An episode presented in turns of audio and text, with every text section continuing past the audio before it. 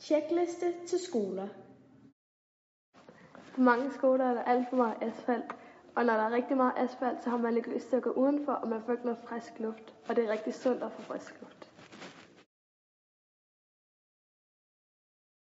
Så derfor vil vi gerne plante nogle flere grønne områder på skolerne med træer og græs, fordi at så bliver man gladere og sundere og motiveret til næste time.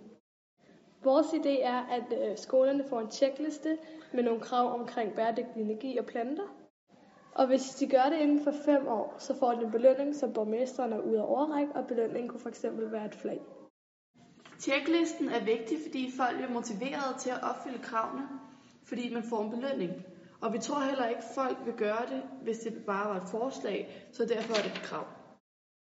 Et af vores krav er, at øh, x antal procent af al strøm på skolen skal være bæredygtigt.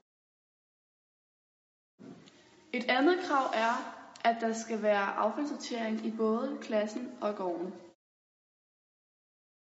Vi tænker også, at der skal være et krav om, at der skal være x antal træer på x antal kvadratmeter.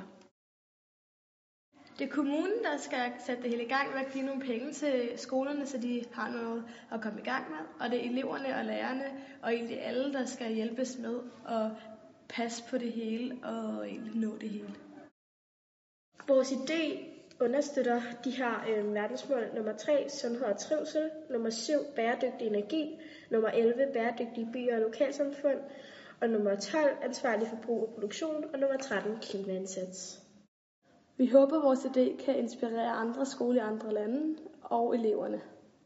Vi håber, I synes, det var en rigtig god video og en god idé, vi har lavet. Og så håber vi også, at I har fået en masse inspiration til at få en masse grønne områder på skolen, og til at få en masse grøn energi på skolen. Hej!